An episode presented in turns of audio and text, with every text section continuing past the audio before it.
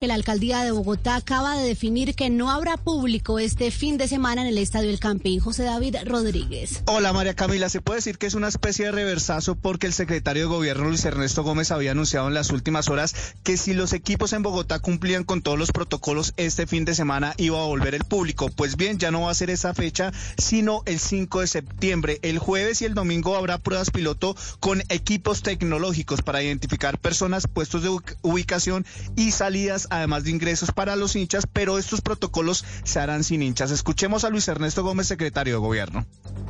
El día de hoy hemos tenido una reunión muy productiva con los presidentes de los clubes de fútbol de Bogotá, con todas las entidades del distrito eh, que trabajan para que funcione el Estadio del Campín, para garantizar también eh, actividades con público y tribunas, el IDIGER, la Secretaría eh, de Seguridad, el Instituto de Recreación y Deporte y la Secretaría de Gobierno.